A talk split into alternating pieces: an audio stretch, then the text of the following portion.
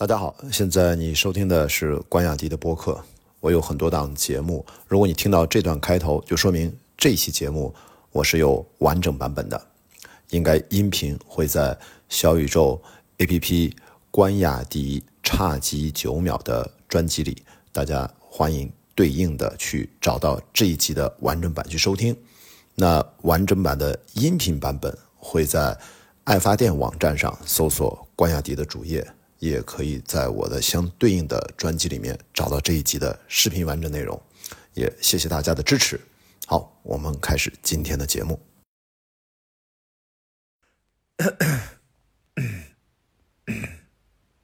谢谢大家啊！我今天来到关雅迪外西尼玛的我们的线下的一个交流活动，在节目的正式开始之前，还是要特别感谢一下。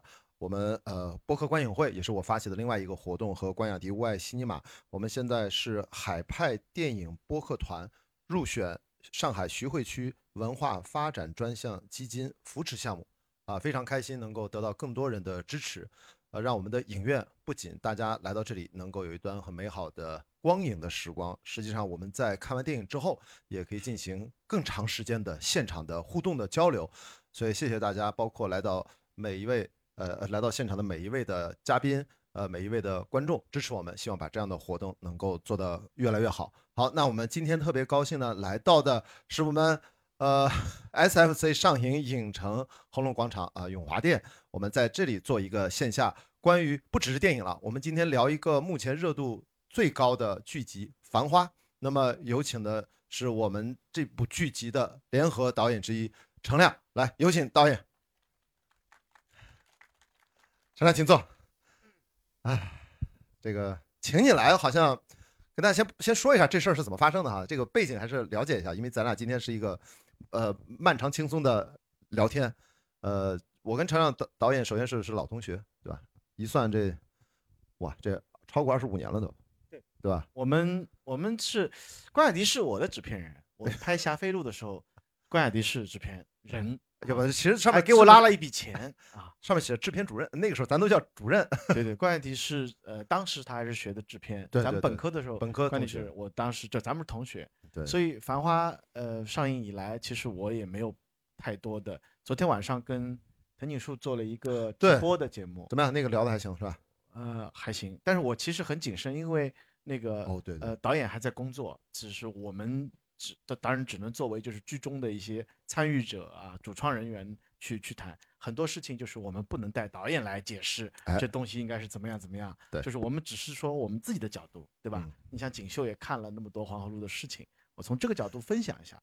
所以，对，但是所以这个见面会呢，对我来说是第一次，对，出来。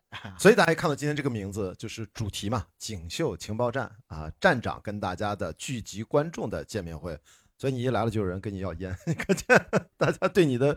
定位是越来越清楚啊，后面肯定还有你啊，因为我们现在今天此时此刻还有四集没有播，呃，我觉得这个可以说吧，后面还是有你的哈，这个没问题。然后啊，这是一个背景，那我跟常亮导演是呃九八年啊，一九九八年，也就是这个故事之后五年后，咱俩就入校了啊，这个故事的四四年后，对吧？这不是故事讲到一九九四年了吗？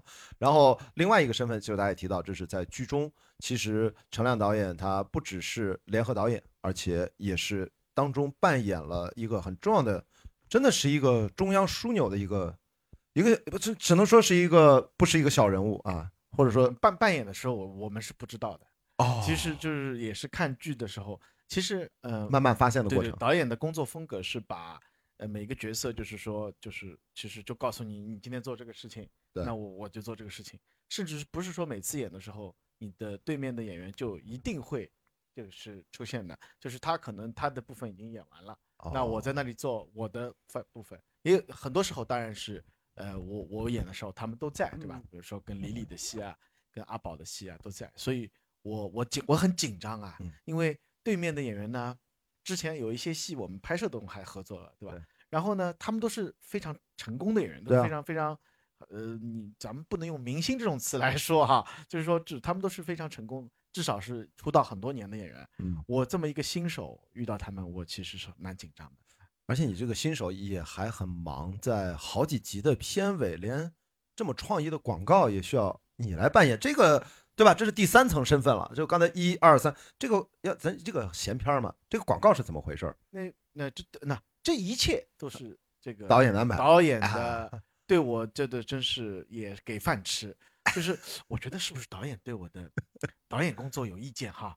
觉得你你你是不是应该在导演外面再找一个呃工作来？就是你工作量不饱和，这个联合导演工作量不饱和，再再再哎，大概是因为工作。我觉得他是不是觉得我在这个之之外，就将来给我觉得导演是给了我一条保保保命神符吧？就是说呃，万一啊，这个这个行业也是很震荡的哈，大大这个经济这这个这个。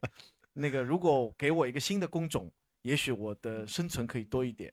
没想到这个完了以后呢，就是说，哎，导演说，来过两天再给你一个任务，那又又来了一个，就是嗯，没就是广告的一个一个事情。那广告呢，它是有广告的导演的，你也只是我我开始一激动，你以为你我可以？对对对，我想，哎，你也拍过广告？要我要拍广告？我完全是以为，后来发现不用我拍，是只是要演就可以了。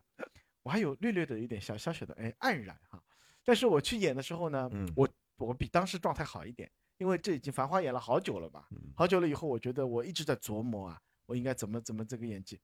然后呢，广告有压力的，广告一天要拍好几条，它是集中在一天拍的。对，那是上海最冷的一天。嗯，当然了，我就演了广告，也没什么好值得辛苦的，就是说应该是去完成。但那天特别冷，那么我呢一开始很激动，我以为我会在我那个锦绣的铺子里演，但是有人告诉我那个铺子其实已经。对，早就没了嘛。那就然后就把也是在车墩，我其实是满怀信心直奔我那铺子去的，没想到到了那里以后，它不是那个铺子，它是一个比那个铺子，你知道繁花的美术是美幻绝伦的那个，到了那个铺子呢，相对来说就是格局小一点。我到了那个铺子，我想，哎呀，完了完了，就是在这么一个地方，哎，结果拍出来还可以，拍出来拍出来融入度，的观众也比较体贴，就是说好像还有的很多观众被被卷进去，觉得好像就是说。被觉得好像是真的一样，所以我不知道他剪的时候还剪的比较丝滑，对吧？剪在一起。那我们演的时候，呃，我其实老替导演操心了，就对那位导演我说，哎，当时我们是这样子的啊，你应该再给我一次机会啊，因为《繁花》演的时候呢，每个演员有充分的机会，对，就是你可以演到你自己觉得好，不是胡歌说的嘛，就是说，当导演有时候觉得 OK 了，演员还可以提出，哎，要不要我？我还有一种感觉可以，这次我跟。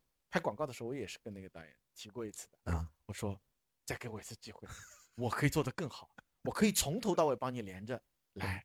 因为广告是经常打断你，对，还抠你。他说这这这这可以了，不用讲了。陈老师，你只要在后面，我我还很很有表表现欲的。我说别别别，你让我从头到底跟那个小哥再搭一次两次。哎，我们这两天还在就那个广告完成了一次沪语版的配音。哎，客户客户也特别仔细，我也从来没见到过广告客户这么这么仔细。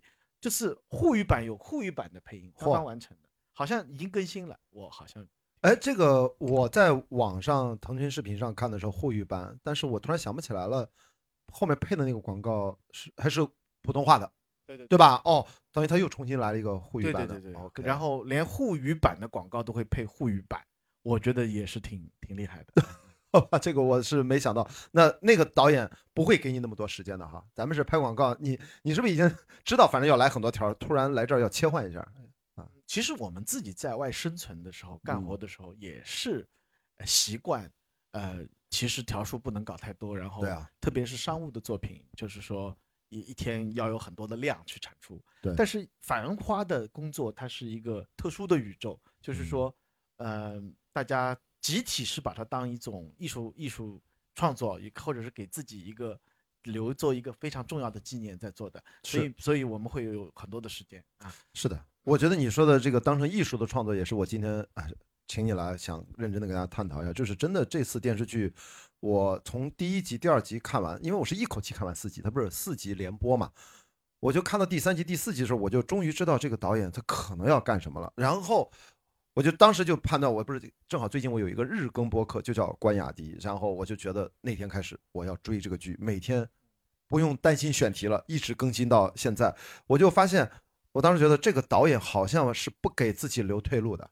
他第一次拍电视剧，我觉得他是真的当成最后一次来拍一样，然后不留不做任何的保留，把自己的能量对所谓的自己的表达风格特色。全都放到了一部电视剧，他不但不给自己，我觉得他可能你也拍过电视剧对吧？这么多年，你哪怕仅仅从电视剧的制作来切入，简单聊一聊，这他好像也不给别人留活路。我觉得你把电视剧拍到整体的精致程度到这个程度，那那我觉得好处就是让现场的观众，你看我们今天能来几十位的观众，好像第一次这个审美也被也被彻也被彻彻底的改观了很多。哦，电视剧还可以这么拍，因为三十集呢，到现在要大结局了。那么从艺术创作上给你最大的感触是什么？这种导演是在干嘛啊？那个，首先我在在这里再感谢一下各位啊，就是说在工作日的下午，你们还是愿意来花自己的时间，听听我们这些人在聊这些分享哈。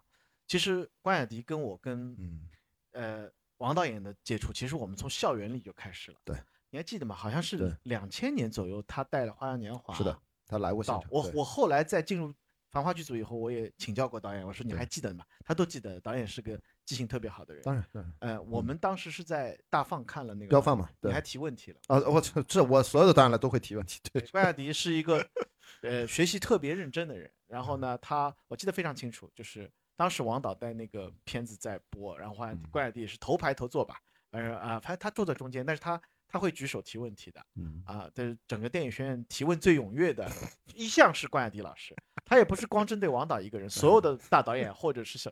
呃，别的导演过来，关雅迪都会提问题。嗯，那么这是我们对王家卫导演近距离接触的，对，基本上真人见到的第一回，是都是在同一天。但是我们对他的作品，一定是考电影学院之前我们就精研了。录像厅，那哪个年代叫录像厅？我我我最早接触到就是还是一个很振奋人心的组织，就是说当时上海有一个叫电影幺零幺的组织，嗯。组织那几位元老，我当时是一个中学生啊，那天我都在。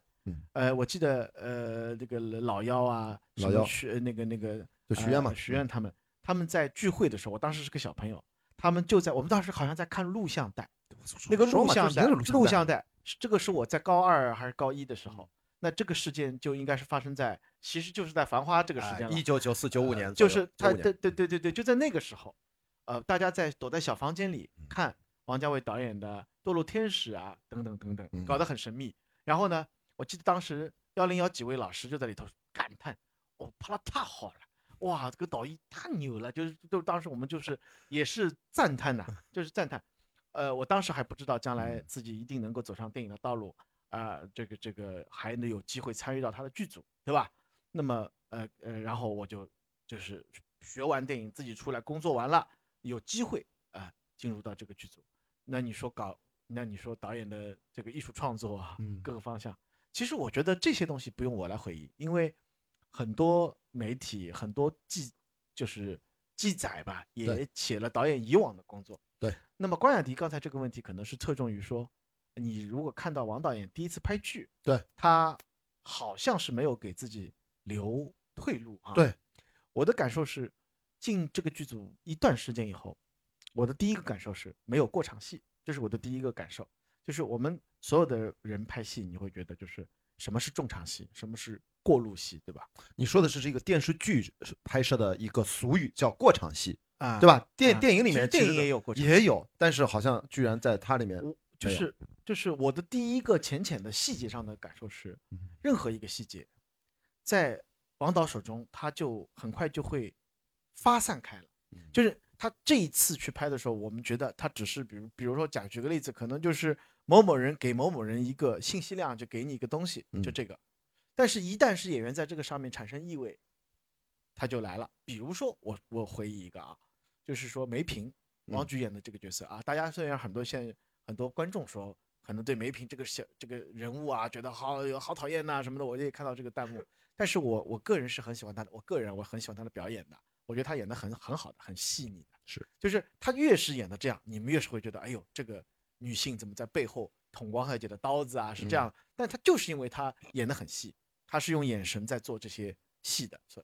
对。那他好像是在拍摄现场中，他嘀咕了一句，他就是在呃现场在拍摄的时候嘀咕了一句，他说，呃呃，他说，保总、魏总从来没有正眼看过，他大概是说了这么一个。然后导演马上把韦梅萍的戏就是发展开，他要让魏总一次次见到他，但是每次都好像你哪位啊？你哪位啊？对对对，就没有没有对他没有任何影响。然后让保总每次话都不说，保总就转身就离他而去。如果大家仔细看这个他他梅平跟所有人的交流戏的话，这是我一个印象很深的一点。因为在原来开始的时候，其实并不一定是这么设计的，嗯，但是导演很快就把这个呃点小细节发散开了，这就是他的工，就是我我见识到他的工作的特色之一。哇，哎哎，所以他能在片场里面去始终保持一个发散的吸收所有的可能性的一个状态，嗯，随机不叫随机应变，就因为我看到之前的采访，他说他为什么不给大家飞页这剧本，不给大家剧本？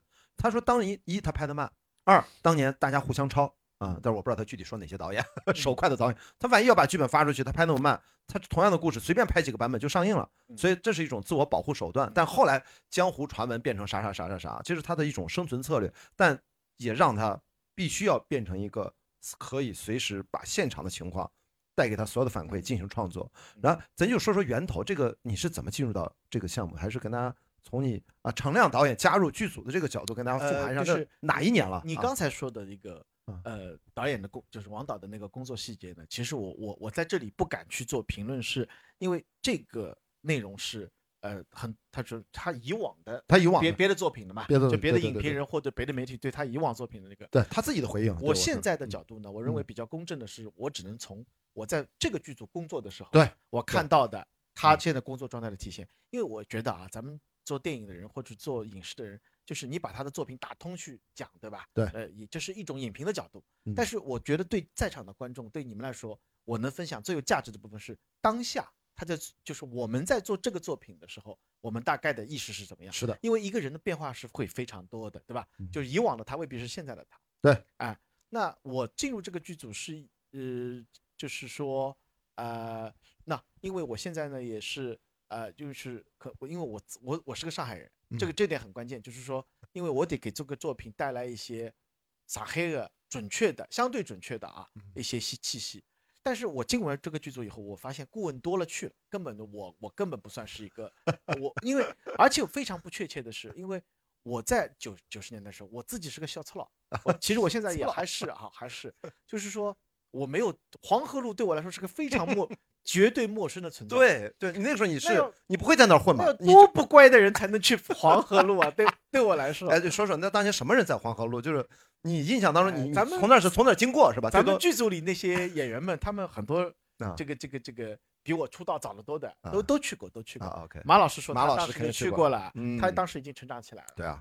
童承杰应该也去过的，嗯，他应该也去过的。童承杰这两天在播客里不是跟他妈一天到晚在回忆，就是刚 K 妈是发型师，K K 北弟子提嘛，呃，哎呦很可怜，我这么一个卢湾小孩，而且正在读书，我一个哦对，你是卢湾区的，对对对，我读书人啊，我就一个小小中学生啊，我哪向明中学，如果没记错对吧？向明中，你看我还记得你的学我也想去，现在我看看他那繁华，我特别好奇，但是我当时要做做功课的，我哪有时间去嘛？所以我就没有，我没有见过，就没见过。但是呢。我对这个作品的连接啊，我自以为啊能够呃被那个剧组观察到就叫过去，我自己以为，那我对《繁花》这个书我当然是了解的，对吧？那卢湾阿宝对吧？思南路的阿宝，然后呢瓦片温热，那哪两片瓦片温热？我自认为我也是知道那个方位是在哪里的，所以呢，我我因为我自己的我就说了，我自己办公的地方，我的窗口现在看的就是高兰路，啊，我们那块的小孩呢，从小在淮海路长大呢。对那一片的风情是比较啊有感情的，所以所以呢，其实啊，就是从刚哎我感觉啊，就说话的感觉啊，就是其实是跟北京一样，就是没什么稀奇，就北京的东城西城的孩子，他也知道南城的孩子之间表达上是有哪些区别。对，那我们当然了，阿拉说的，为什么杨浦小六子出来就是杨浦小六子呢？对吧？他这个感觉，他这个杀气，就是我们表想描述的那个感觉。为什么就是这两天就说加。这个名字前面加一个前缀啊，就是非常有意思。虹口啥意思？哎，虹口小王，哎，虹口小王，就你一提到虹口小王，那种霸气就侧露出来了。就农农家刚刚芦苇小王，但一下子就是绵软了，就就就没有没有这个感觉了。所以这个就是我们对呃这个绝对不是所所谓的狭隘的地地地图的一个一个一个理解啊。嗯，只是从小在这片区域成长的人，他会有那种。我我把它讲，我都听得出南路湾跟北路湾的区别的哦，他完全听得出来，而且我会非常有时候我对这媒体上兴起某一个播客啊，或者某一个人，他几句话一说，我就知道一打开是那一区的，就是所以我会知道，就是说，比如说我我自己对卢湾的印象是，其实淮海路上各个桥各个区段人的性格也非常不一致。嗯啊，就是可能在西区的，就是靠西那边的人，因为可能呃嗯更更更高冷一点，我我认为啊，呃我们靠东段的淮海路的这块人呢，阿拉嘎这个就更接地气一点，更世俗一点，就是个更更更更更理论一点啊，我自己是觉得。那么卢湾街南市这块的人呢，可能他跟南市的那边的接壤气息就更更丰富一点。那么，所以我这个剧进剧组的时候，我自以为觉得我其实对那块东西掌握比较多，但是我也是慢慢才知道，哦，原来咱们这个剧组的表达的内容，其实还有商战呐，还有黄河路啊，那么多我不熟悉的部分。还好，就是说我能够呃侧重于表达的那个部分呢，是跟确实是跟上海的生活更。对，更接壤更多的。对，但是除了我之外，还有很多老专家。对，完了上影厂就有好几个美术师啊，比如说咱们这个片子的造型指导之一，呃，是一个叫董董的老师。嗯啊，一是金毛的老板，就是一是金毛传菜的，一开了个饭馆，就已经就已经十七年、二十年了。嗯，他是那个。所以呢，我们现场经常会出现他带给我们吃的花雕鸡啊什么的。我我哎呦，我想这个我们剧组的盒饭怎么水平这么高啊？就怎么那么豪最豪华？后来才发现，就是金毛的 老板他自己除了做我们的造型师以外，嗯，他可厉害了。就我们从这个社会上，包括得到的捐赠也好，就是他组织的衣服，好像数字就是两万多件吧。就繁花有一个极其庞大，都是当年真的九十年代衣服嘛？我听说是吧？这里边我跟你说，我随便说一个细节，我特别感人。这个戏快拍完的时候，嗯，呃，董董老师私人就是有一个小型的聚会，我就去了。那么这个戏在拍的时候呢，我进我进组的时候，进接触到了几位演员，也是比较有感情的。就比如说，我接触到的是金花老师，啊，金花她刚刚来，她刚进进去。咱们繁花有一期、二期、三期、四期，就是很 就好几个阶段，因为繁花学院感觉是他要跟疫情搏斗的啦，啊，就是他还是拍一段时间，可能就会疫情前拍的吧？开机没有整，他整个跨跨了疫情的三年都在拍。那我进去的那几那一段时间，正好是金花呃那个范总他们这帮人进去的时候，OK，正好是三阳发布会的那个时候，嗯，然后面临呃那时候，那么金花老师上来，金花老师身上那个衣服啊。穿的都是很有品牌的，我其实时尚不大懂，我叫不出来啊。嗯，很老老老老老老长的名字的好几个意大利牌子啊什么，跟衣裳一块就老好啊。然后呢，我好到我都是有点不禁想伸手去摸一摸那个材质。藏蓝色，他经常爱穿那种是吧？很很漂亮的。导演王导对他的身姿要求极其挺，对，而且脚下步子是绝对不停的，就是你看他不断的在这个这个柜子前转身，在座位前转身。三九位他调起来，然后坐下来，然后跟啊只虎腿倒出去，就是他还有他的那些动作的嘛。嗯，他那个衣服，包括他那胸针是吧，都很讲究的。对对对对，那个胸针是很很贵的。因为因为其实《繁花》里边的人物他都是有很多原型的，他这个原型其实有考据的嘛，就是这个人是二十七号的呃一个资深的一个外贸的，相当于领导。领导，嗯，他有他的丈夫，他这个丈夫是经常把邮票送给他的。就这个丈夫是个集邮资深集邮爱好者，所以他才有这么一套东西。然后那个爷叔又是他的姑父，我我就说这套衣服的故事，就是我当时就就摸着这套衣服啊，就是我觉得，哟，于老师身上个衣裳能谁谁是嘎好啦？嗯，就讲，你那当时董董他们就告诉我说，就服装老师就告诉我说，啊，这衣服是呃有人捐赠的，而且是就是九十年代风华正茂的呃高级的呃白领各方面捐赠的。我当时就有一点感觉是，我记得我在两千多年回上海的时候，我认识社会上的一批姐姐，嗯，呃，是是也是拍电影认识的，有几个特别棒的，就是说，呃，就是说，就是只有几个姐姐，当时对我来说是姐姐了，就是说他们，我觉得这个衣服好像那套衣，好像是那个人出现在我面前，我当时就是因为工作也很紧张，我就一瞬而过的一个概念。大概一年多以后啊，什么的，就是这个剧组间歇的时候，嗯，董董老师请我们在金毛吃饭，然后我旁边有个位子，来了一个一个姐姐坐下来，就是那个，然后我们两个大概十几年没见了，哦，就是那个人，十几年没见，哇，根本我就帮一老家说很激动了，我觉得哟，我说阿佳侬来了，然后我们就聊起来，他说，哎，你以前啊，在我他住在新华路，我还记得，他跟我聊天说，哎，我们以前好多年没见了，很激动啊，嗯。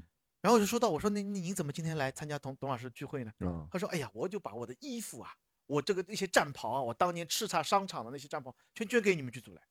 哎呀，我讲，这就是我在这个剧组接触到我，我说我当时看到这套衣服的时候，就想到了旧人，我就想到了故人。我说这个衣服就是我，其实我没有见过他在商场的样子，嗯，他是在这个这个私人生活中，我们也是聚会中见到的，对。但是我就觉得这套衣衣服的这个当年的主人气质，我仿佛是见到过的。哎，这就是这厉害，所以就是一套小小的衣服就连接起来了，而且这个衣服是，呃，姐姐当年是在是在东京，是初代女白领，哇，叱咤商场，就是这个是一个女强人，相当于就是个女魔头吧。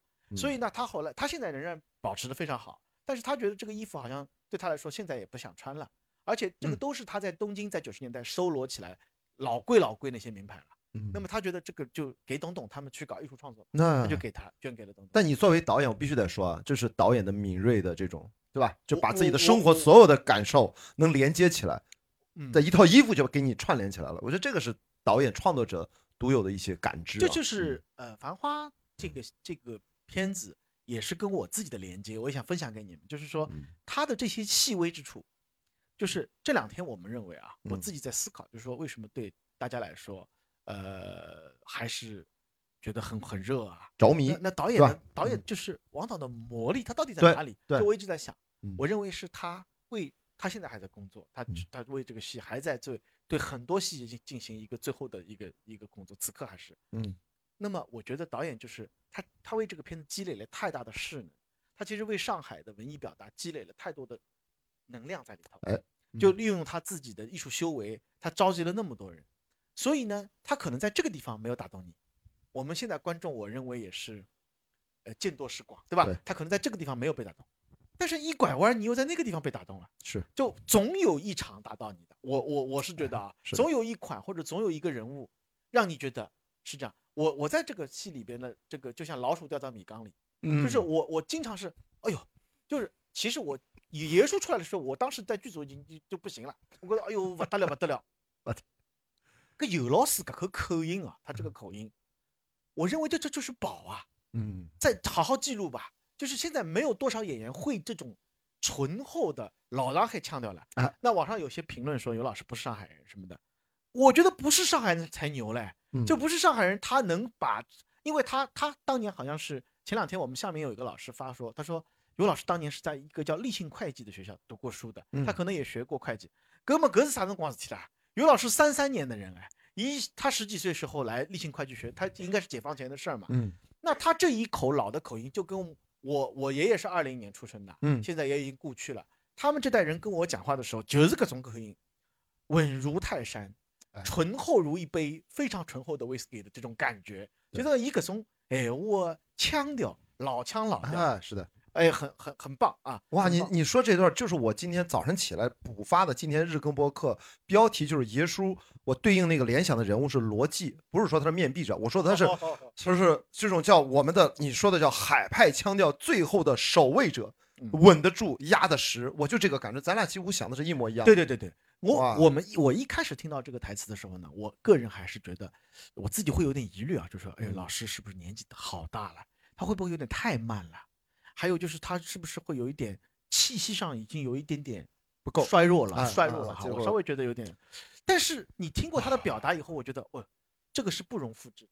对，而且最后王导还是让刘老师出山为这个片子国语版也是他自己配的。哦天哪！我相信在座的也观众可能你们国语版听的不不多的，大概基本上都是以沪语版为。我还没看呢。我我呃，咱们有人看国语版的吗？举个手。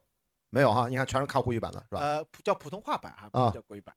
啊，对，普通话版，对，就是呃那个普通话版的原因，就因为我电视里也也调开来，也看了几眼的哈。嗯。就是电视里在播的时候，也是有老师的原声，但我其实要要呃消息偷偷的爆料，就是说，其实我们也有，其实已经为他配了一版。OK。对，我们怕他年纪大了，就是说，就是保底。其实配音是非常累和难的。嗯。刘老师配了好多天。就是他，对，就是为整个又把自己的片子他配配了，呃，配音导演告诉我，就是配完以后，尤老师也是感慨万千，他也是跟这个作品在做最最后的嗯。连接吧，对，连接。哇，这个他的声音给我的感觉就是不可替代，就是有点前一阵我们就在乌尔山拍那《封神》，本来想让李雪健老师也去配音，后来发现不能用，一定要回来拿回来用他的原声啊。一定是他要保留他那个气息。咱们也是，也也是吧？咱们咱们这戏也是。哇，这个而且我就感觉他的那个节奏，真正的是能够跟其他的演员，就不管你怎么变，他相当的内核之稳定。呃，我也能看出来，大家都看到了，就是为什么他的戏份基本都是站定，最多在房间里面走一走。我当时一进二十七号楼，不是问什么老同志，他说呃死掉了。我想哦，你不会拍他上楼吧？这老大爷没有电梯，还好还好，直接镜头一切到三楼。这个镜头啊，我也是我的最爱之一。对，呃，这呃死掉了。嗯，他拍这个镜头的这这个镜头拍的时候我不在，但是那个老门卫拍的时候我正好在。他这个应该是在实景拍的，就是在那个二十七号。二十七号，呃，那个这个有搭了个搭了个小门房门房。这个门房的那个扮演者也是王导精挑细选的，他对他对这个门房的要求是非常高的。他这个要求高在就是说，你一眼看上去就是要一个新人，他要他要挑战到这个老老老爷子，就是说要让老爷子觉得呀，怎么物是人非嘛，就是要过得搿只规矩嘛。而且这个人说用王导的话说要又凶哎，就是要让老爷子觉得他 hold 不住了，他就变了，这一切都变了。但是你看老爷子演这个镜头是给老爷子的，那个人其实没有怎么表现，他是通过这个人的背部拍老爷子。老爷子在知道人家恶狠狠地跟他说“他了”，或者轻描淡写的跟他说“是老爷子老乡呢，对他，眼神中的这一刻的那个黯然，但是呢又不能表露的，我觉得老爷子在这个方向上是拿捏的非常好的啊。其实要知道，老爷子其实他本人，他每次来演戏的时候都是要把他从轮椅上请下来的，嗯，然后那个那个。呃，他本人的眼神其实也不大好，就是已经比较老了嘛，就是看，但是我觉得非常的，就是精湛的，他控制这些东西演得非常好。就接着陈亮导演讲王家卫的魔力啊，我觉得一个魔力就是，作为咱们普通观众的视角，就是一个点，就是你看所有演员的眼神，就所有，我觉得他拍那么多条，那那个眼神，我就都是他最后精挑细选要给大家看到的。这里面任何一个角色，你回想。就刚才导演讲了，就是那这么多，总有一个地方转弯抹角会打动到你。我猜大概差不离奇，离不开那个眼神。哪怕你说虹口，不是说小汪范大将军范志毅最后离场那个眼神，对吧？眼泪汪汪的对着小汪那么离去了。哇，我说范志毅有这个演技，那这是导演怎么把他调出来？你就印象深刻，就那个眼神，我觉得这是导演在这么多作品里面，好像他一直能够最有力穿透到我们心里面的这个。魔力的一部分。对，还有什么你觉得跟大家值得分享？这个就是讲魔力，就是大家我现在看这个剧有点，我看到好多人在我的朋友圈、微博的路人都说，好久没有这种追剧追到很开心，晚上啊一定要看最新两集，就已经很久没有这种很开心那种着魔的追剧的感觉。那这个还有什么魔力所在？你刚才讲了一点啊，嗯，比如说再说几个，嗯，导演拍摄时候的魔力啊，让我感受到的，就比如说你看。他经常就会拍到演员趴下来睡觉，尤其是女生，就是女女女女女孩子。其实在这里边，汪小姐就有两处。对，你她在二十七号的时候，她做了个梦，呃，那那一刻我们见证到她拍摄的时候，我们觉得哇，好电影啊！就是就是就是那一那一整个大段的拍摄，就是汪小姐在邮票捡邮票的时候跟阿宝有一次相遇了。对，然后呢？呃，这个相相遇完了后，他就开始进入他的梦境。那汪小姐就是机器是在这个整个的一个茶水这个二十桥茶水间外面拍的。汪小姐趴在这个桌子上，会有一个很长的梦。那么正好我们在帮王导拍摄就是整个二十七号工作人员内部的时候呢，他也有一个场景，就是说当时的白领，这也是根据呃前面的很多人采访中积累下来，就当时的白领要午休的。他午休的时间就是在会得困中觉啊，为了办公室里要困中觉，困中觉辰光呢，阿拉我们我们去制造的那些情景就是讲哪能困啊？有有的人就把脚搁在凳子上啊，有个有的人几张桌子拼起来啊，或者怎么样去做一些。那这时候王小姐的同时，她有一个午睡的，那么呃，她在这个午睡的，她想到了阿宝，她梦到了阿宝。但是呢，到了下方工厂的时候，如果你们注意到的话，导演再次拍摄了王小姐的午睡，他每次拍午睡。这个啊不是午睡啊，就是王小姐的一次休息，因为疲累过度，嗯，就在各种各样的大箱子上面，就是那那堆放的那个货物上，它有一个惊鸿一瞥的这么一个镜头过去。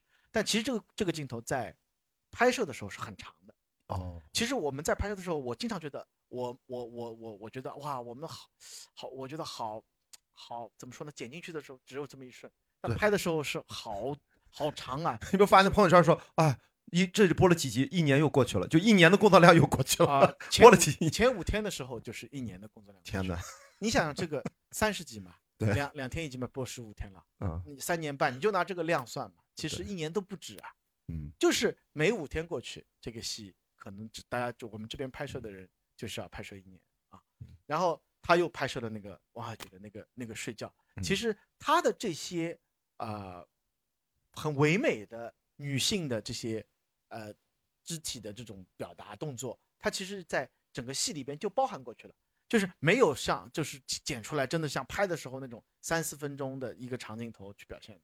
但是拍的拍的时候我印象是非常深刻的，因为他也放了音乐，他好好像是放了《阿飞正传》的一段音乐，然后。啊呃，前景做的是各种歌档，对，然后再再然后做了很多光影，在王海姐趴的这个样子，在趴的时候，然后就这个镜头是一条过的，就所以我记记忆会非常深刻，就是在咱们这表达中可能一一条过的机机会不多，然后我我会去问导演，我说哎，那这个镜头就过啦？对啊，为什么？会说拍睡觉嘛，一条还要拍几条？但是虽然拍一条，刚才注意啊，前景、光影。注意这个片子，大家都看到网上说它是单机拍摄，其实就是为了非常复杂，每个镜头就是我看到好多镜头我都震惊，我为什么着迷啊？我从我我说说两句我的专业角度，就是天哪，我说拍这个镜头，我能复现出现场那个工作流程是可怕，就随随便便说一个镜头，我就就就我那天我是看了一个镜头，不要说那些复杂的，经常有那种正反反影啊叠影，不要讲那些，就讲了那个林子从马路对面红林那边。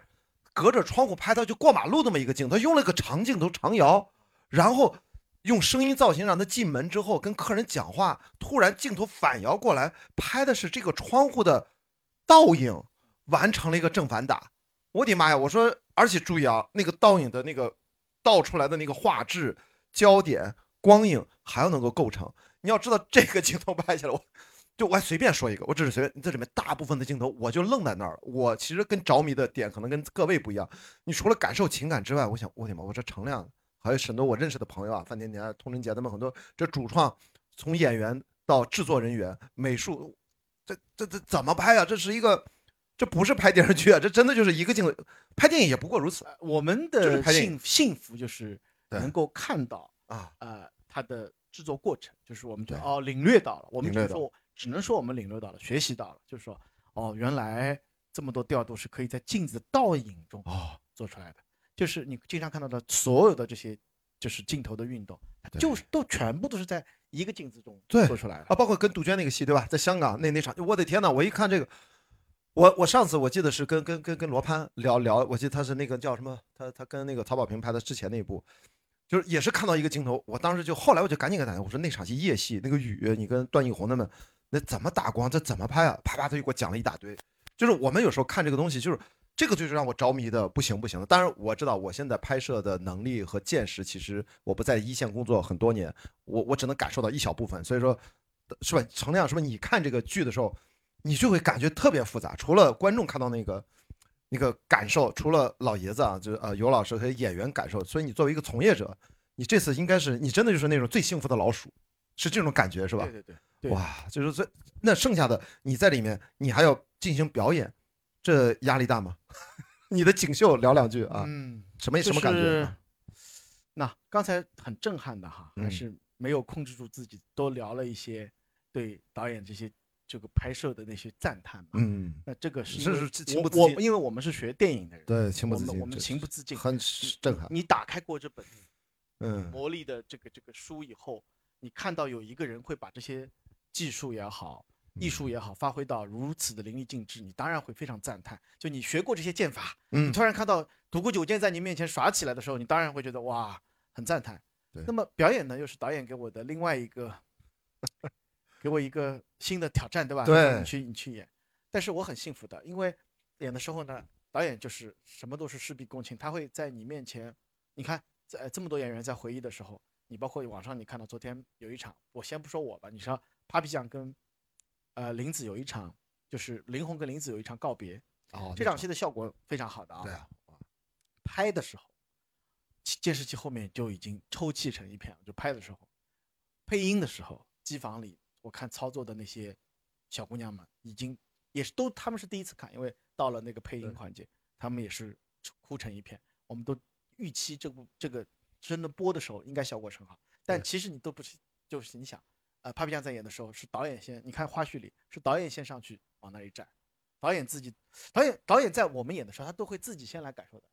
我有一个镜头就是有一个前出场的，就是有一有一个汽水箱子，烫往那一放的时候，嗯，那个箱子非常灰，上面全是灰，因为它堆放在那个弄堂里已经好几年了嘛。对，导演就是上去一把抓住那个箱子，他他每一个都要自己比划的。哦，他站在那个身位，然后他说你要这样。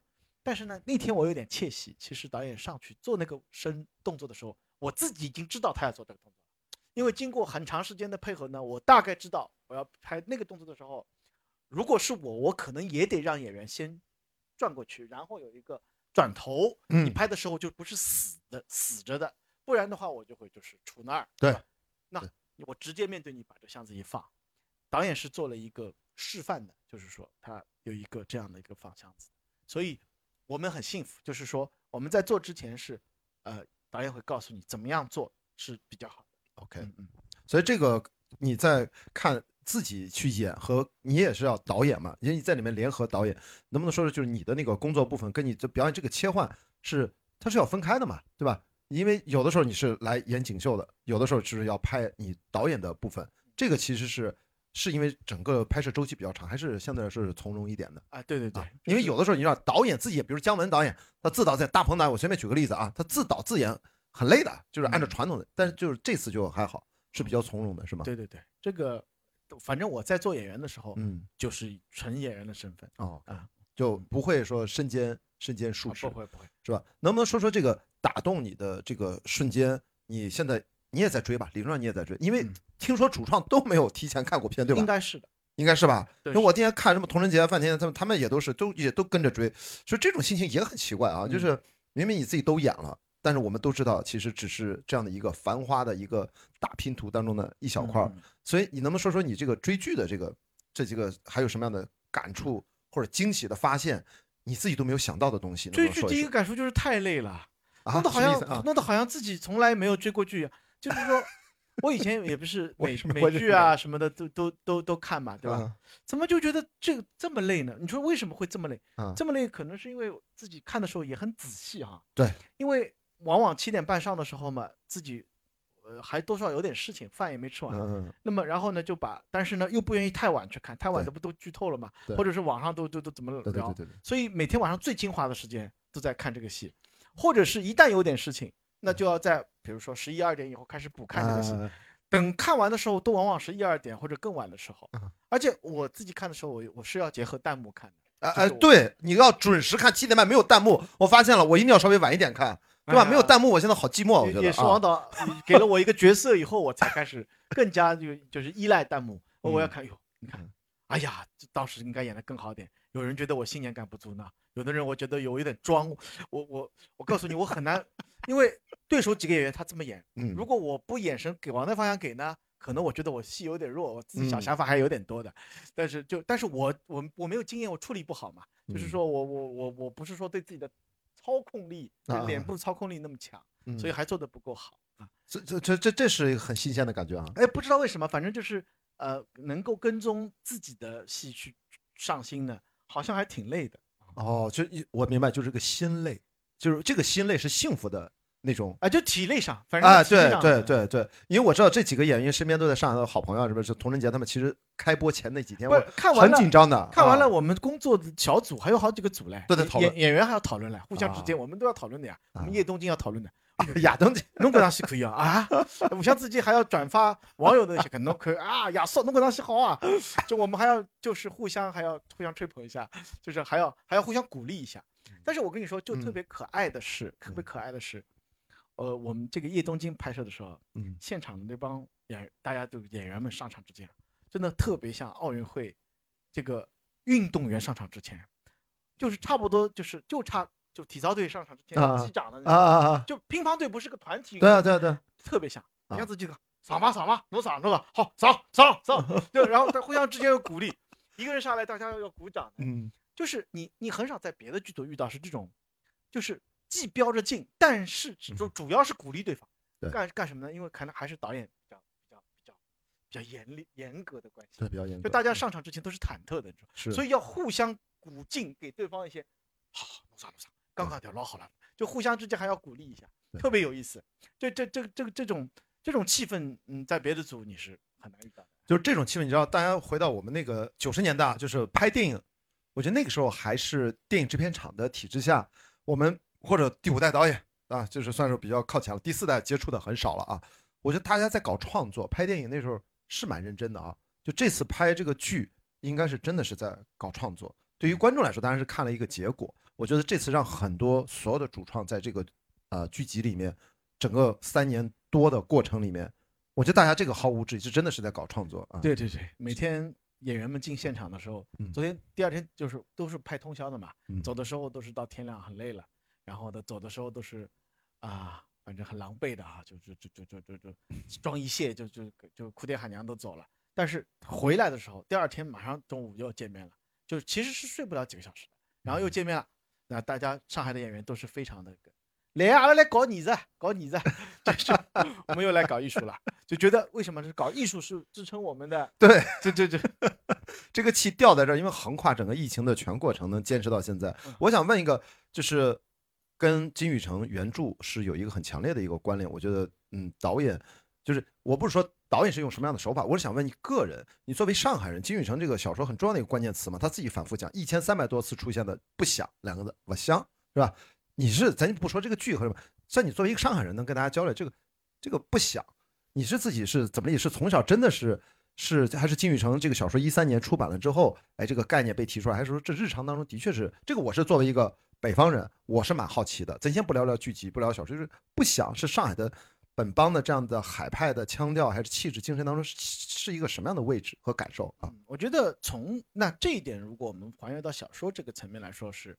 小说非常华彩的一种，就是主题精髓吧。啊，就这个呢，我们因为都是在北北方读书啊，嗯，又现在工作不得不去，我明天早上就要去。就是说，你你在北京或者在北方，你参加各种聚会，你比如你到饭馆里去，哎，哇，那个吵吵嚷嚷的那个声响，声烈是巨大，好响。关雅迪，你你你山东人，你去山东酒馆里，大家喝个酒，还有划拳的，对，他这个这个这个这个环境声，如果你是录音的话，它此起彼伏，这个非常响烈。而且如果你稍微文气一点点，上海人讲文气一点，你的声音就没了，就你根本就你你自言自语的，你就根本就没有你的声音啊。所以呢，你在那边都是要很响，你才能那个呃被被被注意到。我吃上海菜，在上海餐馆里面就这样，就是我住富民路嘛，现在，然后就就旁边那个董金爷叔，我去被朋友邀请，我说你去吃饭，最热闹的饭点儿，他也不是在我青岛小时候或者北京，他不是那种啊，此起彼伏还不一样，嗯。那么。但是在金宇澄的小说里呢，他可能上升为一种人生态度，就是你在面对各种人生的，呃挑战也好，啊华高光时刻也好，别人别人在对你的这个这进行一个生活上的压力的这种时刻也好，就是说不想就变成了一种态度，对吧？就是说，嗯，阿拉老是讲不想顶多，就是讲我我搿桩事体高头我不要想，不要想才是才才是顶多，嗯，就是这样，可能会有一些人生的态度。嗯，那么当时，但是这一点呢，我可能是在读小说的时候，嗯，我的感受更多一点，因为他非常强调这个，他就变成了一种留白，对吧？到这个地方，我态度不明显，我既可以这样，我也可以啊，凡事就是 就是要留一手了啊，就是这是一种，就是一种呃态度。那么可能在这个片子里，在很多的剧情的地方，呃，是可以接受到这一点的，哎，但是目前来看，我认为咱们片子还是比较的激烈的。是剧剧情还是比较密集，节奏也很快，所以他因为我觉得这是没有办法，他要把文学层面上的文字不响两个字，他要拍出来。电视剧是要有响的，叫不响之响，他怎么能给你触达到？我觉得还就是是一个蛮微蛮巧妙的一个事情。或者这么说吧，就是说不想呢有两种情况，一种是反应 reaction，就是说。嗯，别人跟你怎么说，你弄不想，可是一种，可是大部分情况，哎，但是在戏里边，我觉得有一个地方，我觉得很感动，他是主动不想的，就是阿宝把李李车开到一个普希金铜像下面，李李在睡觉，哎，根本阿宝不想了，你不响，这是一种主动行为，就他并不是在交流中诞生的，阿宝跑到外面就跟香，往往往边一靠，嗯，那这一场的骨子里的那种节奏，我还是觉得跟《阿飞正传》。梁朝伟，嗯，最后出来梳着头。其实我认为这这个感对我来说的感受啊，我只能说个个人感受。还是非常一致的，是我个人特别喜欢这场戏啊！哇，是，而且那场戏最重要是连接在前面的一大段，我不知道大家是怎么理解的。他把那个汽车拍成了，我那时候想的是，我倒没有，我当然我脑子想了很多王家卫前的作品，我还想到一个作品就是周瑜的火车啊。其实你看他在拍汽车，就它里面是有很多多层暗示和视听语言的一种表达，然后动起来停下。普希金雕像，哎，我坐那儿还打了好几个长电话，那汾阳路嘛，对吧？我那不就那个五官科医院，我近视手术在那儿做的，所以我一看，哟啊，在这儿，哎，我虽然不是上海人，但是我在上海生活了一年半了，已经，我已经还算熟悉，所以那个地方突然停下来了，那是另外一种，一种呈现方式。我我看网上现在好多解读呢，可能大家都看到了性感的那一面，嗯，对吧？因为那个光影很性感，李李各方面确实很性感，但是我个人我自己的解读是，我自己的感受到的气质是优雅。他这个特特别棒，就是阿宝就在那儿，然后镜头马上给到了侧面，阿宝那个这个轮廓，然后他看了那个铜像，镜头缓缓的推上去，就是阿宝进入进入自己的一种状态，然后再切到正面说，呃，那个那个那个文学家的台，对，那个普希金的那些台词就出来了，嗯，就把那个那个字也打出来了。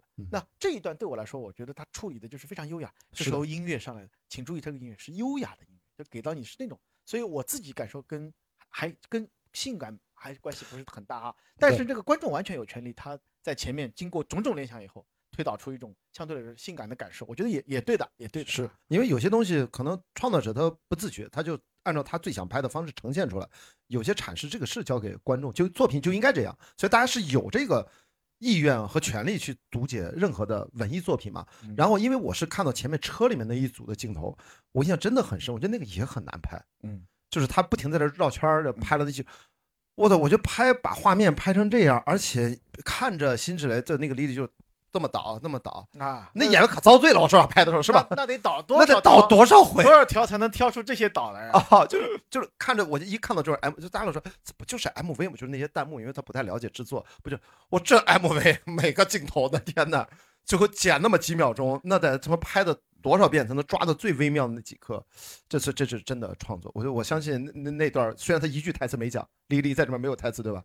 那拍起来也很辛苦。你刚才说这不就是 MV 的时候呢？我差点嗯想有一个反驳，但我现在抑制到自己，抑制住自己。我突然，我老是我我老是要矫正这个自己的这个位置，就是我好像是在分享《繁花》的时候，我永远处于一个影迷的感受，或者是个迷弟的感受。说实话，各位，我很享受跟你们一样的这种感受，因为在。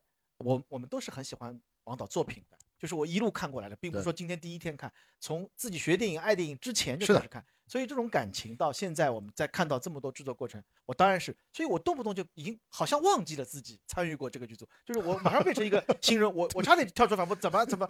后来我想不要去，就就因为自己毕竟参与过这部戏哈，我毕竟应该是一个以主创的位置在想，我不要跳起来反驳，我没有，我不能再这样子做。但是我其实刚才有一个小小的冲动的，我很想告诉大家，其实这也不好拍。但是我后来想想。我可不能说这话，明白吧？呃，还是我说比较适合，我这个比较，我我呃，既然说到 MV 这么扎眼的两个字儿，那第十四集，我当天晚上看完了，我就毛都炸，我我当时暴言暴语，我说这是国产电视剧单集巅峰，我没见过。就第他他当然很奇怪，有人说偷心用三遍是不是太过了？那你要看那三遍怎么用的。我我那集刷？我是当晚连看两遍，我要反复。我哎，你是晚上会看两遍吗？会有这种情况吗？我我我前面多少集我都已经看两遍，而且我我准备嘛，就我现在还没到我观影的高峰期来，我现在都是弹幕观影，就是我第一是的掌握一下，呃，大家是怎么看这些戏的？对，我还是我看完我的流程是这样，我先弹幕，弹幕完了以后马上跳到豆瓣小组里去看，哦哦，那多少人对这场戏这反应啊？你看他们是买单的啊，他们不买单，就是我就看。但是呢，全部弄完以后，我镜头语言学习还没开始进行，对我将来要把弹幕关掉。是的，哎，这是我的观影。那咱俩是一模一样，你看一下，这还真是同学，哎，明白啊？这是程亮的。繁华观影流程啊，形式仪式感很强。对对对，我唯一其实自己看不下去是我自己演的那些镜头，有羞耻感吧？是有点的吧？还是 就这个，而且是给你戴了帽子的啊。其实他导演不让你把这个光头露出来，是吧？就是要呃，因为我们也冷，那个呃服装造型啊，他们对我也蛮好的。嗯，那个那个弄堂老冷老冷的，老冷了，吹挡风，它是它是实景啊，它是真的在这个搭起来的那个，真的跟。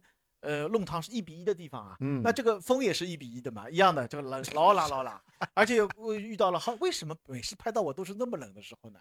然后呢，别别的人都是拍的人嘛，可以，他们都是可以在有取暖的设备，我那个地方特别小，炉子也挤不进去，什么玩意儿不行，头上全是灯，所以呢，就在这个地方，就是我就他们就给我弄得很暖，就特别好。是的，是的。你看啊，偷偷脚，偷偷脚不能嘎在，呃，嘎领头，啪一嘎领头上去，那叫永熙嘛，那啊那这个那个。但是我好惭愧，那个造型就跟我，我前两天我爸妈给了我看了我三岁时候抱在手里的造型，跟那个造型是一模一样的。哦，真的是太对太对，就是我那个小时候也是戴了个嗯绒线帽，抱在手里的。那我现在这个样子，我刚刚出来的时候，我对自己觉得，哎呦，好像觉得自己怎么形象是这么这么个样子。嗯，现在看多了我也接受了，我觉得挺可爱的。我自己。哎呀，我就我我还当时想，哎呀，是不是程亮这个脑袋太亮，会影响打光，太反光。真的是，它会反光会有问题的。不是不是，脑不是脑袋得回避一下啊啊！我觉得既然有爷叔在前，啊对对对对，留给他这个名额还是让给爷叔吧。啊不，我我就是说那十四集啊，真的大家看，就是那一集我估计真的我会反复看。他你就看到那每一个镜头是怎么拍，是怎么接，然后它跟音乐的关系，就这个剧集对我们而言就是太值得反复看，的确值得至少两遍三遍去看。我也是啊，我一定我我真的我七点半不愿意看，没有弹幕。我有一次看我就关掉了，然后，呃，前两天我我这样心情说约我呃杨超导演今天今天晚上呃是要要有个开会，本来约的晚上八点，我有点不高兴，哎，八点不是应该我看《繁花》的时候吗？但我也不能说一说，我说好的导演，我们就因为他有几个人，我们帮他周末主持一个活动，突然临时说，哎，我们今天晚上是不是能不能十点开？我说好呀好呀，十点开会，很开心，呃，错过了我呃错开了我的这个时间，那能不能最后咱一会儿啊？今天聊的时间差不多了，我觉得给大家后面一些时间更多的交流啊。程亮也好，景秀也好，从各个角度，大家有什么问题，我们分享一点自己的观点也可以，但是咱们注意时长就好。更多的听听，难得导演今天下午把时间腾出来这么两个小时给到大家，我们也我是更期待让程亮导演多去分享他的一些视角，好不好？咱们有什么朋友现在就可以随时举手，我们把话筒啊，K C 辛苦给给递一下，行吧？来，好，一位男生。啊关老师、陈老师好的。呃，我其实看《繁花》，就像之前关老师所说的，就是我我真的已经忘了我上一次每天晚上盯着电视等那个更新的那个剧是什么状态。我后来跟他们旁边小伙聊天，我说我上一次每天等着更新的还是《琅琊榜》。嗯。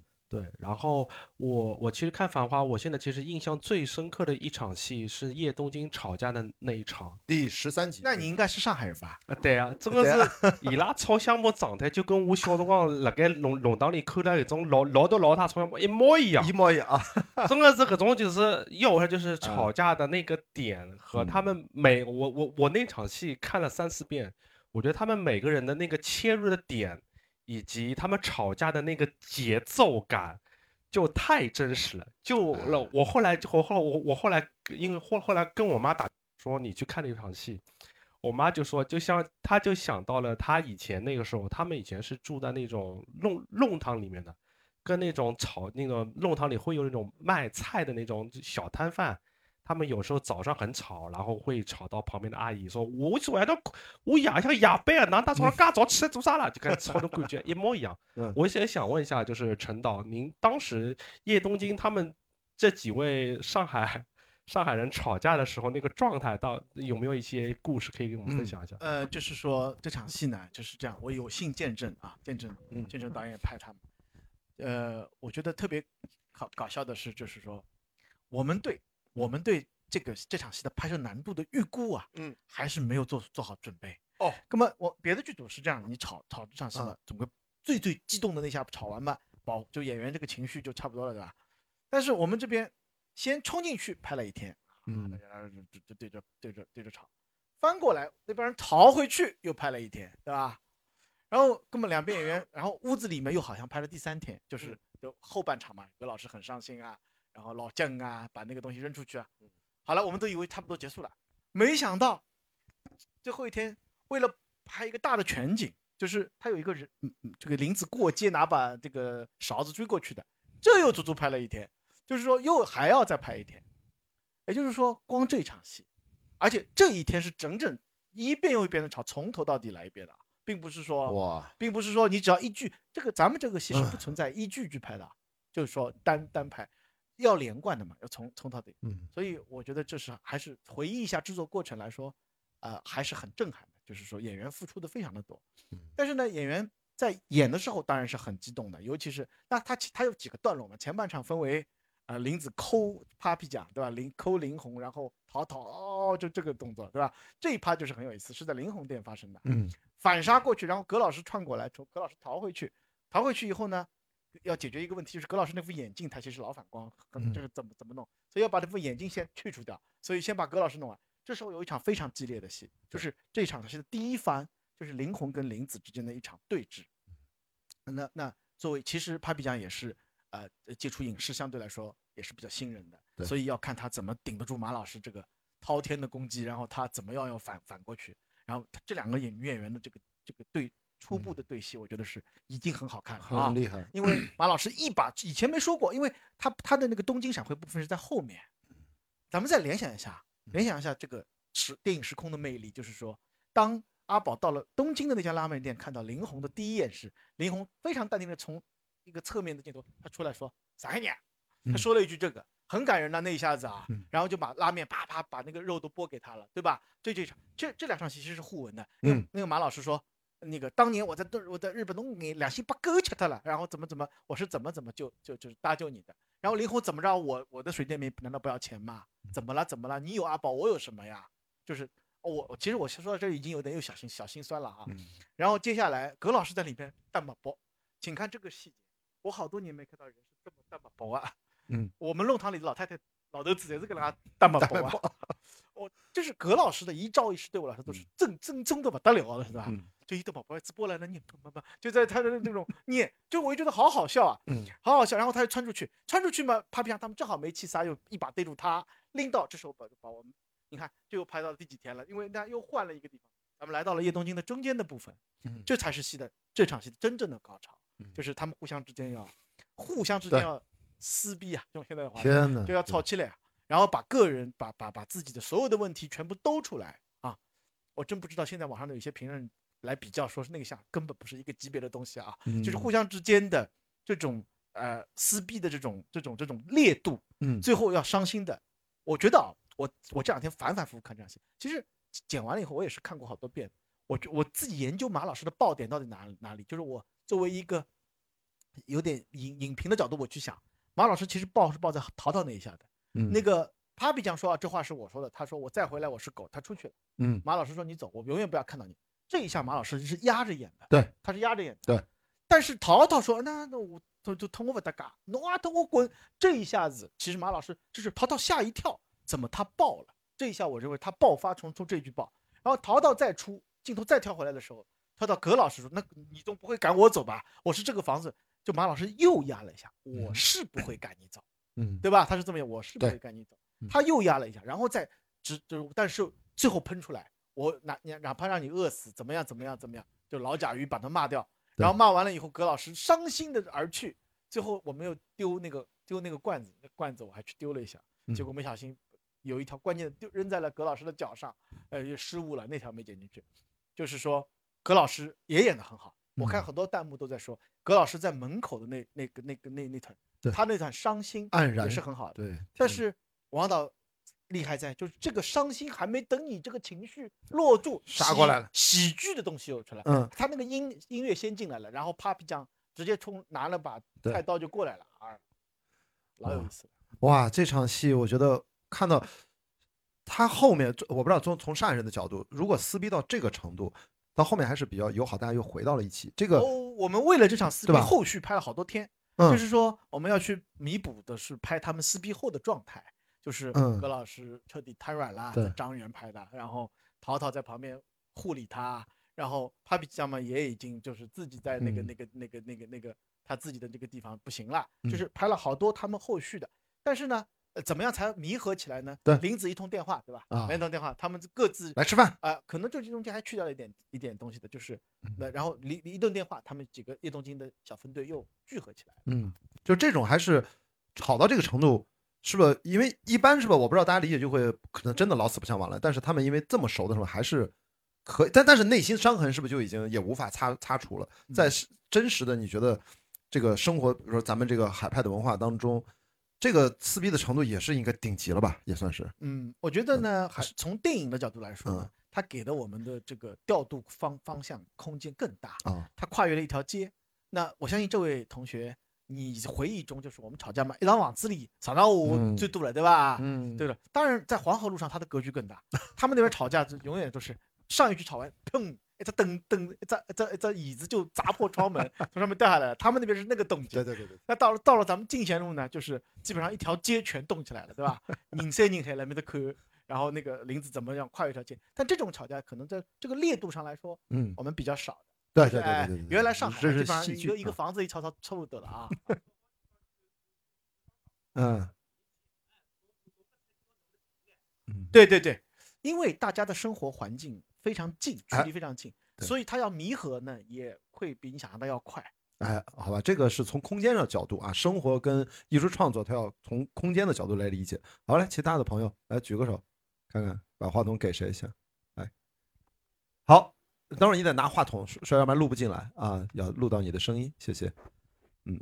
对，我想再追问一下，刚才可能是从上海生活的角度来讨论这场戏。我想从就是技术性角度还比较好奇，就是刚才程导也说，就是呃，王家卫导演会自己做很多示范。那像这样一场群戏，他很多人的情绪在里头，那这个到底演员发挥的部分和前期设计或者说是导演当就是现场设计的部分的这个占比是怎怎么拿捏的？最后能出来这样的一个效果？呃，这个是这样的，就是呃，这个是王导的技术，他他本人的一个一个一个一个指导风格，所以呢，呃，我我我没办法代替代替王导说啊，我只能说我见到的，呃呃，像这样的这个群戏的时候呢，大家已经是非常熟了，所以到那个时候啊，尤其是这种剧烈的动作啊什么的，可能导演就不一定每次上去示范，他的示范往往多于就是像我这种演员伸手啊，还不知道自己给自己怎么开局的时候。他会稍微帮我做一做，并不是说每一个动作，尤其当演员熟了以后，嗯，或者是他有特定的要求，他觉得这个角度他可能要那么做会比较好，才会去做，不是说每一个地方都会去说的。所以能得到这个示范，我们都会记下来。我们都对我们演的人来说，哎呦，今天导演要大概要提醒我了，他要这么这么这么这么，他有一个特殊的，就像我刚才说的那场戏，他在 Papi 酱面对林子的时候，那天。他说他做了一个，就是 Papi 酱自己看着自己的脚，这个在接在懂，就是然后头一直在这个这个，他不是在告诉演员怎么演啊，他只是在告诉 Papi 酱，也许你从这样子的这个情绪开始会比较好，嗯，后面他不会告诉你任何的，你自己去做的。那么这样一下就是说，你看那天那个那个林红的造型又是一个比较中性的感觉，对吧？那你就会品读到，嗯，就是说他难以启齿。就是我我认为那一个情绪就是，我实在讲不出口，但是我要走了。那这时候呢，林林子在对面的那种姐姐也好，也不能叫做母爱吧，但是就是说那种爱，你就马上就是那种对比就开始了。你突然觉得哇，对过个人，嗯，暖暖的一样啊，阿拉上海人讲暖暖的一样，今朝变得特别暖暖的。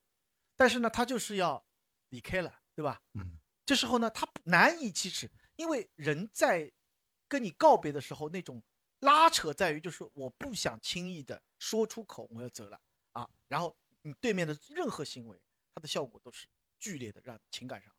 嗯，好，谢谢这位朋友的追问啊。我就插插一个问题，我想到的就是，我为什么这个魔力还有一个部分，就就是关于沪语，就是上海话，就是就它的这个魅力，可能真的是借着这个电视剧过去这么多年。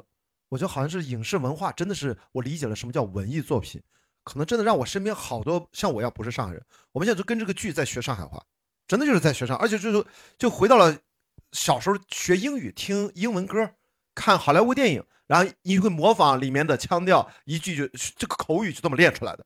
现在真的我身边，我我今天晚上可能还要录一期节目，那里面呃史秀雄 Steve 对吧？很多很多主播的朋友认识他，他他跟他媳妇儿在家。天天在家学上海话，一个成都男人，一个重庆女人，这俩的学的可来劲了。我今天晚上检验一下，我们晚上会录期节目。就我作为一个青岛人，我发现我身边的朋友，上海本地人，明显的看到朋友圈、微博上文字版的上海话的含量陡升，大家好像都在，而且我大概好像也能看懂了，因为为什么有这个繁花的小说打底，这个金宇成老师不就是把用了一种很独特的一种文字的表达，但是那个小说的普及程度，这次电视剧我我不知道，这是归我的个人的揣度。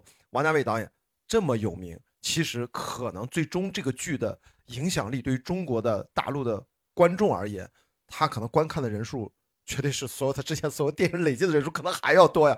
这个电视剧的影响力就是这样，所以是不是他真的是对于沪语文化？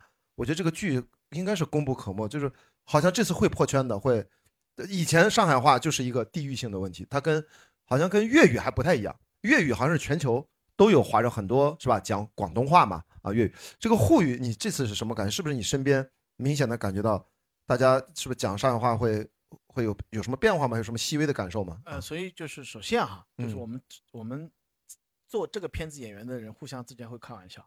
就如果说不是说纯讲沪语，哥肯定轮不到我来。那锦锦锦绣肯定轮不到我了，对吧？如果 是所有讲普通话的人都可以演，那哪能轮得到我来演秦琼？我不就是说会说一口上海话吗？这这这这这是一个优势哈。第二个呢，就是说，嗯，我自己一直在想，你看看，就是说，啊，跟别的就是以往以来所有的别的戏的演员比，大家都要珍惜这个机会。你想想看，真的，呃，你比如说作为一个北方演员。啊，有时候自己说北，就就是说说说说一些，嗯呃，就是带着一些方言味儿的普通话，自己是不知道的。其实你是占了很大的便宜，我我认为是这样。因为当你拿方言来演的时候，你自己就是说第一反应，就是你母语中的第一种反应是第一连接的，你对你表表达了很淋漓尽致，很痛快。嗯，当然我并不是说，呃，我们要期待以后所有的戏大家都是各种方言，对吧？嗯嗯。那但是呢，难能可贵的是，就是说有。蛮多年，上海市场上没有没有出现过这样的一部电视剧了啊！电影因为前两三年前有过一部了。对，那么那个其实当年放《孽债》的样子，我们历历在目。哎，然后那个放《夺子战争》的时候，我也还记得，就这个那种感觉。其实当时我已经觉得很爽了，就是那种感觉。那么还是因为那个那个，嗯，品读的比较少，就是就是呃，不是经常有机会能够看到。这么大淋漓尽致的一个表演的，现在我有个感觉，好像王导给上海拍了一部《Friends》这种感觉的东西，就是因为我们现在学英语都是通过 《Friends》对吧？就是去看，将来如果要学上海话，那侬要么就直接网高头自己去看百货吧，对吧？百货，而且而且还会有很多普通话跟上海话之间的导读版本吧，应该会有，就是说告诉你，应该会有解读的吧？啊，现在用了搿只词，这个词是啥意思，对吧？就是这个我。越来越笃定一个想法，就是繁繁花就反反反污是吧？维护维护维护，你看我还发现前前还学着呢，就是因为这部剧，这里面几乎绝大部分的演员应该正在给出他作为演员，不管像你是非职业演员，历史上最好的一个角色，几乎是，这这是当然我不敢百分之百，我就觉得，而且其中重要的一个推动力，就是因为。他们都在用自己的母语再去表达，像呃马伊琍，她的那个好像我看到很多上海人说她的那个话的感觉的融洽度，好像是非常靠前的。嗯，特别是它里面有些词儿用的是一些特别的一些老词儿，可能现在的年轻朋友、上海本地人说沪语都会用不到的一些词，他都可以翻箱倒柜倒出来。所以我在想，因包括唐嫣演这个汪小姐，好像这这。唐嫣啊，没比咱俩小几岁，那是资深资深演员了，八五后小花，对吧？她，对呀，所以说人家在演一个二十七八岁、二十八九岁的样子，咱不说这个年龄的问题，就是呈现出了全新的一种面貌和质感，绝对是让出演《繁花》的所有的演员把自己这个形象塑造，在自己的职业生涯当中，绝对是排名很靠前的，所以这也是他的一个，就是语言撬动了这一些。对吧？语言背后的文化，我我想想，这个它本身最后的能量是来自于哪里啊？来自于，同时永远有几千万人在这个地方生活，他生活了开埠以后已经是百年以上的历史了。对，它积积累下来的这个东西就是文化，就是我们不断的在摩擦，我们在交流产生的那个东西，它是有一种巨大的文化的能量。嗯，这种能量的话，它传一传，偶尔表达一下，它其实给所有人的一个向心力是很强的。就是有人。其实就是，就很很多很多时候都没跟你联系的人，突然通过这个朋友圈或者通过微微信会跟你说：“哎呦，哪个不是没结棍了嘛？我跟我父母已经很多年没有在一起看过一个东西啦啊。还有我还有收到过海外的这人说，哎呦，我人在海外啊，但是我现在居然跟我父母在讨论同一个话题啊，而且我们从来没有共同语言的，而且说到什么叫草香木，哎，在这这个戏上我们倒是可以聊聊的。那我觉得这个就是啊，可能是这个戏的一些文化上的一些。突破啊！大家千万不要只是局限在什么那个现在的黄河路，什么台盛园，什么又定不到位啊，什么的那些就是一些真的是边边角角，那个其实只是很外在的一个东西。我觉得真正的内涵是《繁花》，我就像做了一个非物质文化遗产保护的一个工作，从沪语到它背后的你说百年开埠以来的一些，我觉得海派腔调的一些东西，包括我们的尤老师的这种啊，包括金花，你说这这太典型的就是。荧幕形象会一定会留下来，让大家反复看、反复看。其实通过这个东西，我们中国的影视观众也应该更喜欢自己国家的这个广播性。是，你想，哎，我们这么喜欢看，呃，外国的，就是电影啊或者剧啊，作为就爱影人，你看的时间长了，你会对某些国家的某些文化，我一看我就知道，哎，那是发生在东海岸的，那个是发生在西海岸的，就我还搞得蛮清楚的，对吧？就是说他的那些气质。那我们中国的观众岂不应该对我们国家发生的那么多，呃，不同的风貌，不同的呃那个？当然，我我我个人已经是很早就开始呃注意了，就是我我我一一听哦，那是，比如说我们现在拍一部关东的戏，那关于关东的这个地方是不是到位？他的这个表达是不是呃那个？我们要讲一部关于秦腔的戏，是吧？他那个地方的所有的感觉，那么海派就是海派，所以我们好就好在这个国家，它能够承载的文化的这个这个现象。文化的这个这个故事非常非常的多，对对吧？但咱们沪语戏只是中间的一部分，但但是咱们这些这部戏可能有意思有意有意思在，他要做他就做到了非常极致，是的，而且也比较准确，相对来说。关键那就源头的源头，因为这个导演他自己虽然五六岁就离开了上海，但他也是上海人啊，对吧？他的家对吧？就王家卫他自己说的嘛，他这年纪，他说他一直回来的。对，他而且他不断的回来，而且他关键这个他是一直能连接的。所以说我举个例子吧，那我是青岛人，我们想拍一个青岛版的青岛话版本的《繁花》，哎呦我的妈，这这这花得长成啥样？青岛话，现在你看我说这青岛话，完全青岛普通话，你还能听得明白，是吧？你看你现在这么一说，我顿时就觉得很有意思啊！对，就顿时觉得很给劲。黄渤那个疯狂的石头，大家记得吗？牌子、摆你路，对吧？拿手砸玻璃，抓的一泼心都碎的上，是吧？就夸那一套那个，我跟你说这道德问题啊，就是你看，就但是。你是不是得有一个真正的青岛的核心的创作者？在影视行业，青岛演员可多了，可能也不缺，但是不足以。虽然也是百年来啊，青岛也就是个一百年出头的历史城市，没有什么历史文化。但如果你要真能拍出来，那个山东也是青岛的一部分啊，那是齐鲁大地的这些沿海的开放和保守的这些，它是一个。哦哦，看吧，不小心把实话说出来，青岛法律层面是山东的一部分。我上到十八岁才听到这个梗，什么什么山东济南，中国青岛，这个不重要，就是真的，我觉得是不够。那个就刚才程亮导演说那个势能，就是不是咱们借这个机会能有这样的好的作品，它需要好多因缘际会交汇到一起，它积累了这么多年。我作为一个青岛人，我也想让让有一个好的，但山东这样的作品很多很多了，但是具体到青岛话，你以为这就是一个语言问题吗？它背后还有一系列的问题，它有太多的创作者，要精心的有好的文本。金玉成老师，对吧？那是文学的滋养呀。这次最重要的一个大的、更大的一个议题在背后，就是中国影视跟文学的，在过去几年里面，我说是改革开放四十多年以来第二次的大河流。第一次不用说了，第五代的时候，那是是吧？影视跟文学我们就是在一起的，它就源源不断的滋养。OK，所以绝对不是一个简单的复制粘贴评一，说啊，雅迪你是青岛人，咱们也拍个什么青岛人，呃，影视人团结起来拍个，不是那么简单的，这个太太难了。好吧，那来再接着朋友来接接着举手，还有吗？好，给后面那位啊，一会儿前面啊，给他，请讲。啊，是不是最近是最近有流感？我一看戴这个口罩还蛮专业的，你稍微大点声啊，隔着口罩讲话。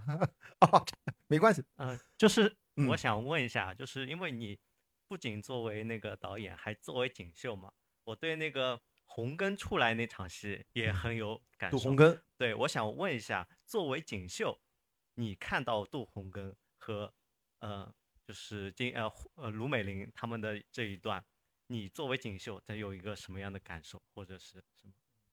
其实我作为锦绣演那场戏的时候呢，是看不到他们的，因为 那场戏演的时候，就是要拍的这个东西很紧张，嗯，就是 他要镜头都给到他们的，所以锦绣呢就是在那儿，以我们的现在这个细致程度呢，拍不到锦绣的，所以等到拍到我呢，是单练锦绣一个人的。就是 这样，来来来，锦绣啊，现在告诉你，现在对面发生了什么什么什么，就是我是得无时无想象，就是对面杜恒宫进进进去了。但是好就好在呢，呃呃，片子既然制作过程比较长，我们在拍我们在演之前呢，是可以有片段剪好的，导演会一定给我们看的。所以我就看到哦，原来杜恒是长这样的，那个呃那个邵老师是这么演的啊，他是哎最后是柔情的，进去的时候是铁汉的，嗯。而且呢，还有一个假肢啊，就是那种那种质感，我也能感受到。反正我就是通过这些东西，然后呢，他给我导我们的时候，就基本上是有点剪辑的。我也看得到，就是两他们几大老板娘是这种有点像剑拔弩张的，有点像两派对峙一样对住了李李。然后李李呢，又是有一个比较漂亮的一个转桌子啊，这些事情。反正那场危机在我的呃，其实锦绣的视点只只能干光看到进门进出门这个关系，我应该是看不到里头的。但是我这边要知道他们发生了什么，然后呢，这一场戏的维度上还多了一个解读者，最最厉害的解读者就是耶稣嘛。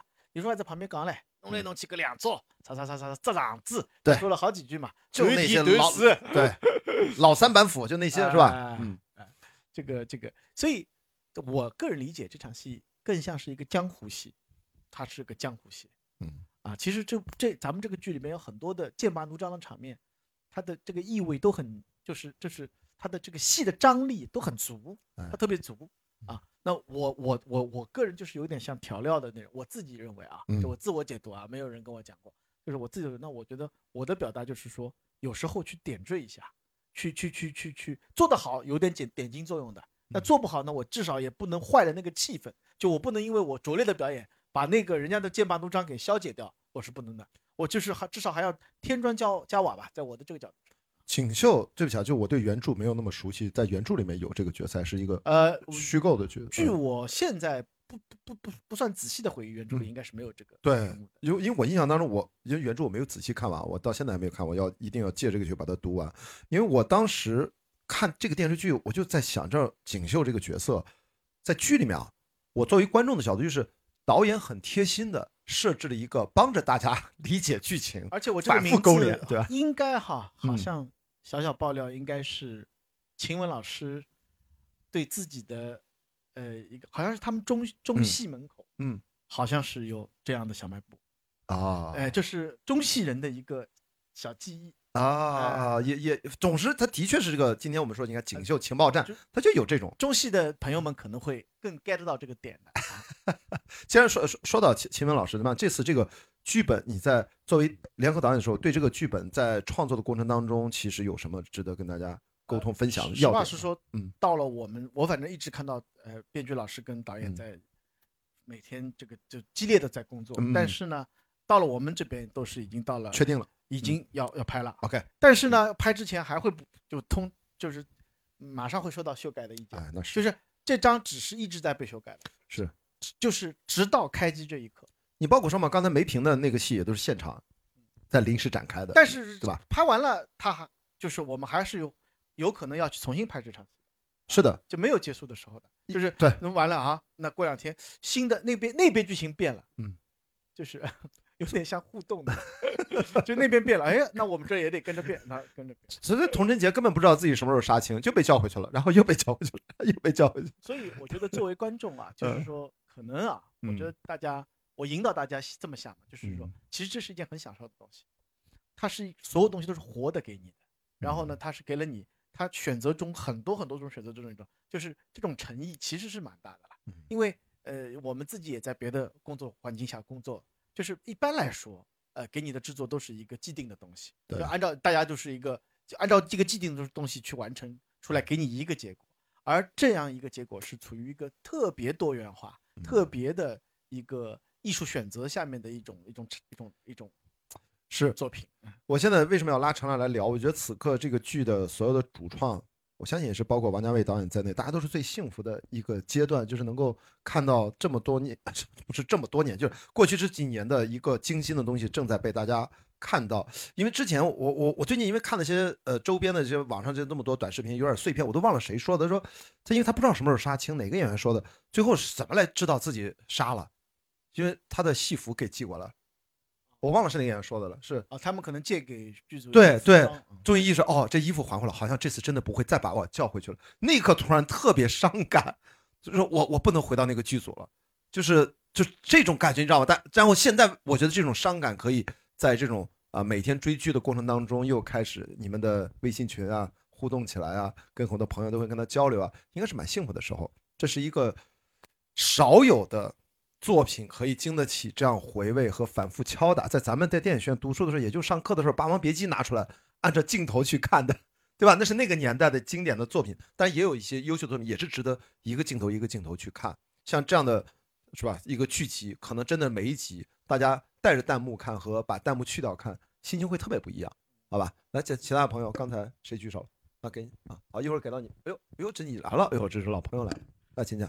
呃，就是刚刚有提到说那个呃一个海派文化，然后包括就是很多演技是开放式的嘛，然后我自己就觉得就是这部。剧它很有意思的一个点就是，就是它有一些剧情，它把上海人的那种骨子里的那种边界感，就是描绘的很淋漓尽致，很生动。我印象最深的那个场景是当时胡，就是呃，就是那个胡歌和那个莉莉，他们两个不是，就是莉莉先拿了一把伞给胡歌，然后那把伞后来不是正好说未雨绸缪下起了雨，但是胡歌演那个角色，他当时是没有撑着那个伞回去，他那个边界感在于他又。冒雨把那把伞给还回去，放在了莉莉的那个楼下。我觉得那个就是那一刻，我感受到，就是我不知道其他就是其他城城土地生长或者城市生长的人，他们有没有这种感受。但是我自己作为上海人，我是觉得那个。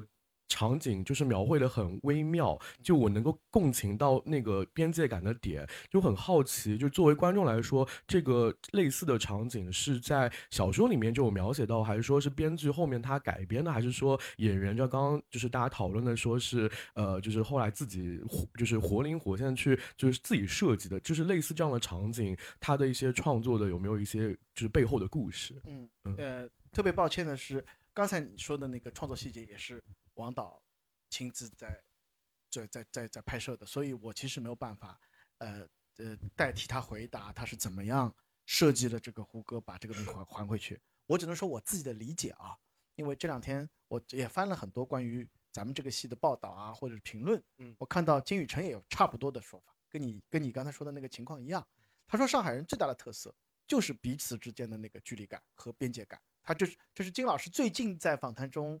他可能总结出来的。他说呢，他经常知道一个段子，就是说，呃，海外或者哪里有一帮人，宿舍里有几个学生，然后一起租房子，对吧？然后呢，到最后房子都已经撤了，大家都分道扬镳了，一个就会有一个人把你们所有公摊的这个钱押金，比如说退的押金啊，全部统计起来，最后一个一个人分好，分给你，分给你。他说这个人 就是个上海人。那这个这件事情就是我们从小在在上海这个地点长大的人都会有差不多的感受，就是。丁是丁，卯是卯，就我绝对不会啊！就人跟人之间，我不会跳过来说侬么子就是我的，这这也是很不体面的。我也不愿意说我的东西就轻轻轻易被你拿走就就是侬啊。就是这种实事求是，是我们一定要，呃，就是比较比较喜欢坚守的一套边界。嗯，那么呃啊，那么可能就就跟这个雨伞的呃归还关系也比较像啊。但在在在这个时候，男女之情或者是。人跟人之间的微妙的情感是一种流动，但是在这种流动的时候，它的载体就是我可能我要把这些东西还给你，还这件事情对我们来说是很关键的。就是刚平白无故我拿了一把伞走了不还给你，这件事情有失体面。我认为啊，这是这是那这个呢，可能可能对一直是大开大合的，呃，比比如说可能一些别的别的地方的。这个这个这个同胞们来说，嗯，这个好像觉得你们好像有点过于，嗯啊，过于讲究这种东西了啊，有有一点点啊，但这就是特色，我觉得。嗯，好，来给到后面这个朋友，是我的老朋友 Chris，嗯，上海人啊，您上海人吧？上海人。啊，上海啊，对对对。嗯，南市区。啊，其实我是业内的，我本来以为今天这个活动可能是工作日的下午嘛，好像可能很多我也没指望来这么多人，对对对对，没想到可能还都是观众比较多，特别年轻。我是业内的，所以想请教陈老师两个偏业内的问题。但第一个问题还是先从观众角度来来问哈，就是您能不能给我们介绍一下，就是《繁花》这个项目它的缘起？为什么我有这个问题呢？我感觉这个这个剧。呃，做到现在整个的这个项目这么大，然后现在跑出来了嘛，对吧？而且呢，那上海也拍了嘎扎金，就是讲，呃，很像一个上海大工程。所以它的缘起到底是王家卫导演他看中了《繁花》这个这个小说，他自己很想去拍，还是说我们上影集团找到了想把这个故事做出来，然后去找了王家卫？老师，你说的这个问题我是一点点都不知道，因为因为这 对你来讲，或者对所有观众来，这是莫大的一个福气，就好像他促成了上海想做这个大事情，呃，他用这个《繁花》的作品，他就做到了。现在做的这么好，因为我觉得可能是导演前面他们的酝酿期很长，是的，所以我我我们从我们加入开始就已经不知道，因为他们是怎么怎么在策划这个事情。这个呃，版权的授权应该发生在至少十年前，对他小说一出来，王家卫很早就拿到。至于后来他选择上映或者其他怎么去腾讯视频后等等，我觉得那就是应该是后面的事儿。他的确累积了很长时间，嗯嗯，有过的。